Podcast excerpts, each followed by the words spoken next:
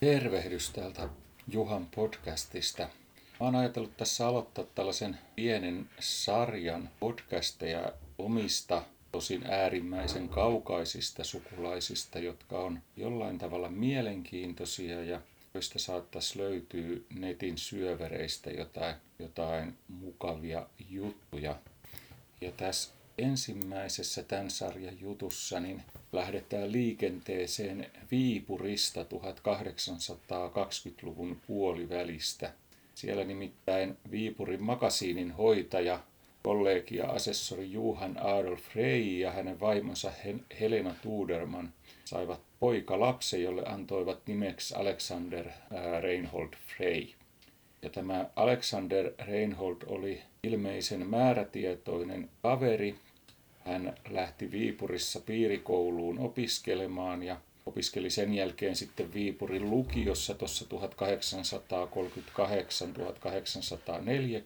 1838-1840 ja sitten vuonna 1842 hän pääsi ylioppilaaksi Helsingissä ja yliopistossa oli sitten luonnollisesti viipurilaisen osakunnan jäsenenä. Siitä se ura sitten lähti aina vaan kehittymään Tuomarin tutkinto oli luvassa 1847 ja vuonna 1850 hänestä tuli oikeusraatimies Viipuriin ja samalla tällainen virkaa tekevä vaakamestari ja tuulaakin kantomies. Varatuomari 1851 ja ura sitten huipentui oikeastaan siihen, että hänestä tuli valtiopäivämies porvarissäädyn puhemiehenä valtiopäiville 1872 ja 77. Hän kuoli Viipurissa sangen nuorella iällä kesällä 1877.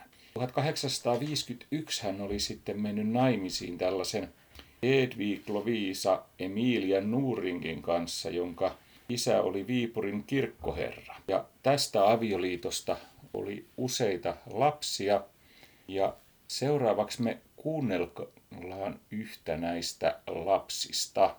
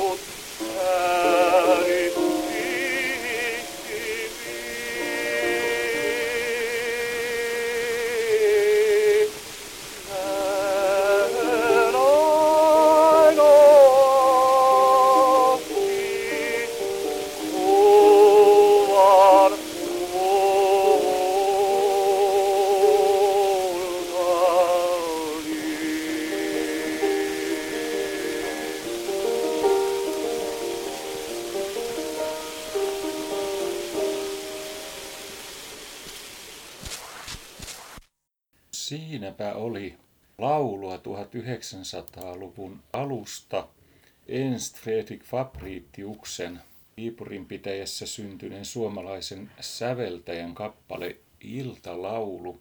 Ja laulajana oli sitten tämän Alexander Frein ja Hedwig Nuringin poika, laulaja, kanttori, laulun opettaja Juhan Hjalmar Frey, jota voidaan pitää tällaisena ensimmäisenä suomalaisena kansainvälisesti tunnettuna miesooppera-laulajana. Hän tuossa 1900-luvun alussa, 1903-1909, levytti reilut sata laulua muutamalle levyyhtiölle. Hän esiintyi jo ylioppilasaikana erässä Schumannin kuoroteoksessa, opiskeli peräti Milanossa saakka laulua 1880 Rooman Apollo-teatterissa hänet nähtiin muutamana seuraavana vuonna ja sitten hän jatkoi opintoja Viinissä ja Leipzigissä ja sai sitten kiinnityksen 1885 Pietarin hovioopperaan. Ja siellä vierähtikin toistakymmentä vuotta. Tittelinä oli sitten lopulta tällainen keisarillinen hovioopperalaulaja, tällainen arvonimi.